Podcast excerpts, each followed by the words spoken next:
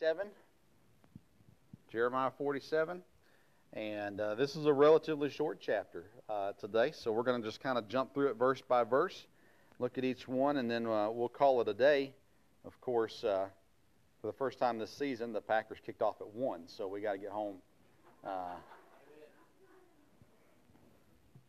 I promise I will never, on purpose, shorten a service for the cause of a football game. Basketball, maybe. No, I'm just kidding. Uh, what I've found is if you shorten, I say I've found, I've been told, if you shorten a sermon for a football game, your team will lose. So, uh, so don't do that. A fun story. Uh, in our first year as a church, it was the playoffs, NFL playoffs. And I got to church. I looked at the score. My team was up by two touchdowns. Took my phone, turned it off, so I couldn't get any text message, anything going on during the service. I said, I'm going to be good, God. I'm just going to put it away. I'm not going to think about it. Once service is done, I'll look at it. Um, after service got over, pulled out my phone. They had lost. Uh, and uh, Adam was there. Uh, Seattle and Green Bay. A tight end. Uh, a stupid play on a kickoff return. Onside kick.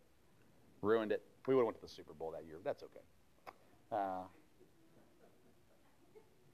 But I still, to this day, I won't check the football score until after the service is done. Won't even think about it. So if you could help me out by doing the same thing, uh, don't check the scores during the service, and uh, go from there. All right, uh, Jeremiah 47. The word of the Lord that came unto Jeremiah the prophet against the Philistines before that Pharaoh smote Gaza. So there's your um, time frame given to you here as well. We'll look at all the verses here in just a second, but uh, we desperately need God's help. So let's pray and ask for it. God, thank you for letting us have a great day here at your, at your house. And Lord, we're so thankful for the time that we spent together singing, uh, learning your word, fellowshipping.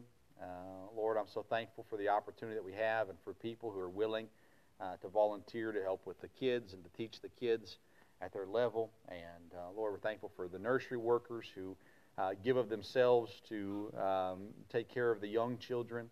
And uh, we're thankful for those that plan and prepare and, and help organize things, and uh, for those that are able to bring food each week, and uh, all that goes into a day here together as a church. Lord, we're so thankful for it. And I pray that as we close out our day today and we look at this uh, short chapter in Jeremiah, that again we'll just be reminded of who you are, and Lord, that we'll draw closer to you. Again, I pray for those who are uh, sick or under the weather, and we pray that you would um, uh, heal and, and, and protect there. We pray for those that are uh, out of town and will be traveling back, and for safety for them also. And uh, Lord, I just pray that you'd continue to um, use our time when we're here together to not only draw us closer to you, but to draw us closer together, that, Lord, we can continue to be a unified church uh, on a unified purpose. So help us, I do pray, again, as we look at these verses, and we ask this in Jesus' name. Amen. Here we are in Jeremiah 47, and again, it's a, it's a word against the Philistines before Pharaoh smote Gaza. And it says in verse 2 Thus saith the Lord, Behold, waters rise up out of the north and shall be an overflowing flood, and shall overflow the land, and all that is therein, the city and them that dwell in, therein. Then the men shall cry, and all the inhabitants of the land shall howl. So this isn't a literal flood, this is a flood of army. The Chaldean army will come and will overthrow uh, everything that comes uh, here. God is going to give victory uh, here to these armies that come. And it says there at the end of verse 2 Then the men shall cry and all the inhabitants of the land shall howl. That's a it's a picture, right? When you talk about men crying, especially uh, in a time of war and a time of defeat, you understand the severity of it. Not to say that men aren't allowed to cry uh, or anything like that, but when you're talking about the men of the nation crying, the picture is given to you there the massive um, uh, shame to some degree, the massive just overwhelmingness of what takes place if you uh, were alive to remember, I can't believe I have to say that, uh, September 11th, you remember just the shock and the, the, um, the uncertainty, the concern. Uh, there was anger there too, but there was just this, when, especially in the early parts of the day, just sitting there going, "What happened?" Even the next day, just kind of waking up and thinking, "Was that real? Did that really happen?" And uh, you can imagine a nation of people who have now been uh, overtaken by a military force and just the uh, um, kind of the inability to fight back, just this this defeat that is there. And that's exactly what's being pointed out to us here in verse number 2. Verse 3 At the noise of the stamping of hooves and of his strong horses, at the rushing of his chariots, and at the rumbling of, the, of his wheels, the fathers shall not look back to their children, nor feebleness of hands. It's a, it's a verse of fear. Um, I grew up around horses. And when you heard the hooves running, when you weren't expecting them to be running, there's fear. Uh, if you're standing around a corner and you hear hooves uh, coming your direction, there's always going to be a little bit of fear there.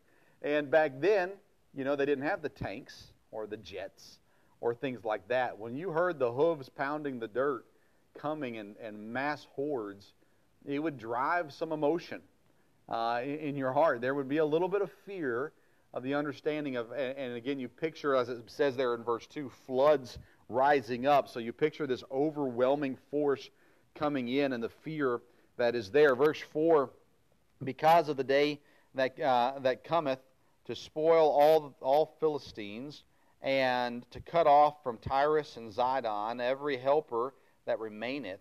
For the Lord will spoil the Philistines, the remnant of the country of Caphtor.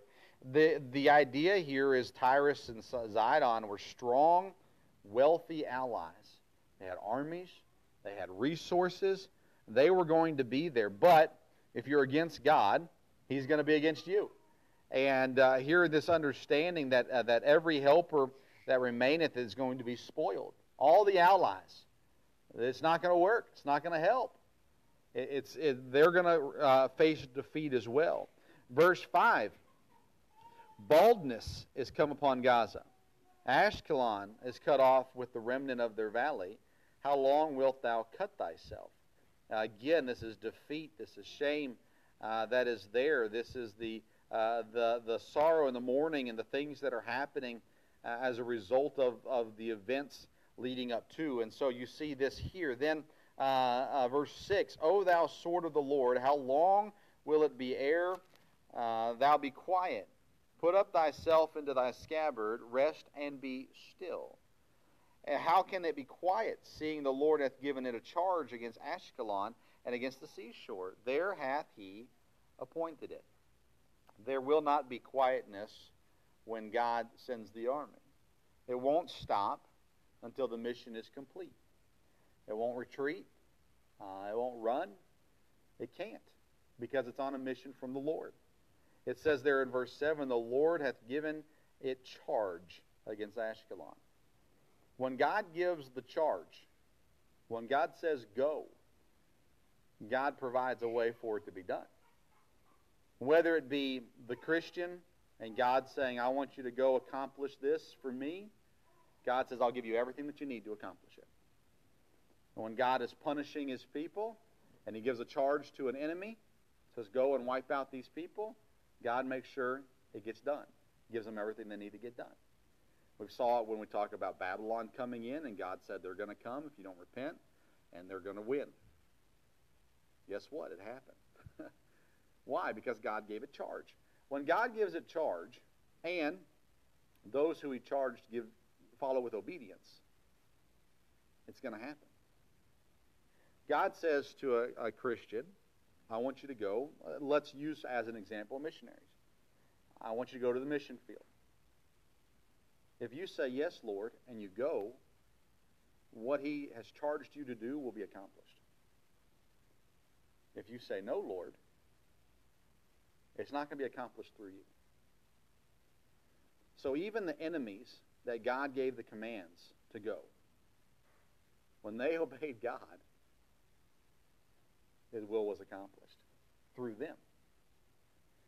And oftentimes, it's amazing. You look throughout history at the, uh, I will say, things and people that obeyed God. A donkey, different animals, a whale, a large fish, uh, um, birds that provided meals and different things. There, there are lots of different uh, creatures and, and humans and people. But we can read about and see the example that when God said, do this, and they obeyed, what he said to do was accomplished. The sea, peace be still. Says the winds and the waves, or the winds and the storm, I forget the word, I think it's the winds and the waves, obeyed. And to understand that God's creation, with the exception of people, God's creation has always obeyed God. Isn't that amazing to think of? The, the greatest of God's creation is us. And yet we're the ones that reject God. The rest of creation submits to everything God tells tells it to do. And I just think about that because creation uh, can prove, does prove God exists. But we are what God created to tell, to proclaim who God is. We have the most impact, the most influence. Um, God has given us the most responsibility. And yet, so often, we reject to obey the charge that God's given us. And you look throughout history, all the evil, wicked people that God has used to accomplish his will to think that they actually obeyed God. Now, again, did they? It's not like when God tells us and we say no. They, and God leads them a little bit differently, it seems, uh, as He does us. But uh, nonetheless, they did what God wanted them to do, and God used them to accomplish His will. For me, it's challenging and it's uh, uh motivating because I want to be more obedient than the wicked. When I say the wicked, than the lost. We're all wicked. Uh, uh, thankfully, I've been made righteous uh, because of God's blood. So the lost, I want to be more obedient than the lost. I have noticed, not everyone obviously, but I have noticed that there are so many in the world who tend to love people better than I do. And they're lost as can be. And they're just kinder, nicer, more patient with other people than I am. And that's convicting to me because I sit there and go, God's charged me to love my neighbor. And there are times where I will say something uh, to a coworker, and my coworker will call me to the carpet on it. Or he'll just say, you know, well, maybe we should be uh, a little bit more patient. Maybe you should think about what they've gone through. Maybe you should think about this or think about that. And I think, man, I should have been the one to say that. When it comes to obeying God, it helps if we'll understand that what God wants to accomplish, He's going to accomplish. And the question is, are you going to let Him use you to accomplish it? Or are you going to let Him use somebody else? And although in life we're supposed to be nice and share and things like that, but when God wants you to do something, you've got to do it. Um, because when He gives the charge, it's going to get done. I look back at Samson. I, and Samson to me is such an interesting person. And to think about all that Samson could have done in his life, but he could really only do in his death because he wouldn't obey God in his life. And uh, God still calls him faithful. He shows up in Hebrews 11. It blows my mind every time I read it. But um, again, I think we just we throw so many opportunities out the window when God gives us a charge and we, we don't do it. Or we ignore it. It's simple things, right? We've all been there at the gas station and the guy across the pump from us or the lady across the pump from us. And God just says, hey, talk to them. Say hi. Hand them a track. And we sit there and go, ah, well, they're on their phone or ah, they're, they don't look nice or they don't look like they want anybody to talk to them or whatever it may. And maybe we're just unprepared. Maybe we don't have a track in the vehicle. And we can't, can't hand them. Um, you know, it's just little things. It's, there are big things in life that God tells us to do, but oftentimes it's just little things, everyday little things that we could do with really very little time and effort. And God just, He says, hey, do this. And I think sometimes He says it to convict us, to make us realize we're not ready for it. Um, and the need that we have just to be obedient along the way. Um, that's my thoughts from this chapter. Uh, needless to say, and I hope it can be an encouragement to us and help to us uh, today. Next week we look at woe to Moab. Um, always a always a fun chapter when there's some woes uh, in there. We'll look at that next week. Let's pray. Lord, help us. I do pray to be what we ought to be, uh, to love you, to serve you, to follow you. Lord, continue to break us down in our selfishness and our pride. Lord, help us to love people better. Help us to move forward uh, closer to you. I pray in Jesus' name. Amen. We'll be back Wednesday night, uh, 7 o'clock. If you can be here, we'd love to have you here. Next week, we will have a quick uh, business meeting to talk about the Barretts um, and I guess Brian Fox as well. Um, if you have any questions, please let me know on that. I'll be out of town this weekend. We'll be back for Sunday. Uh, but we'll be out of town this weekend. Not sure exactly which days yet, but the funeral for my grandfather's on Saturday, uh, so we'll be gone.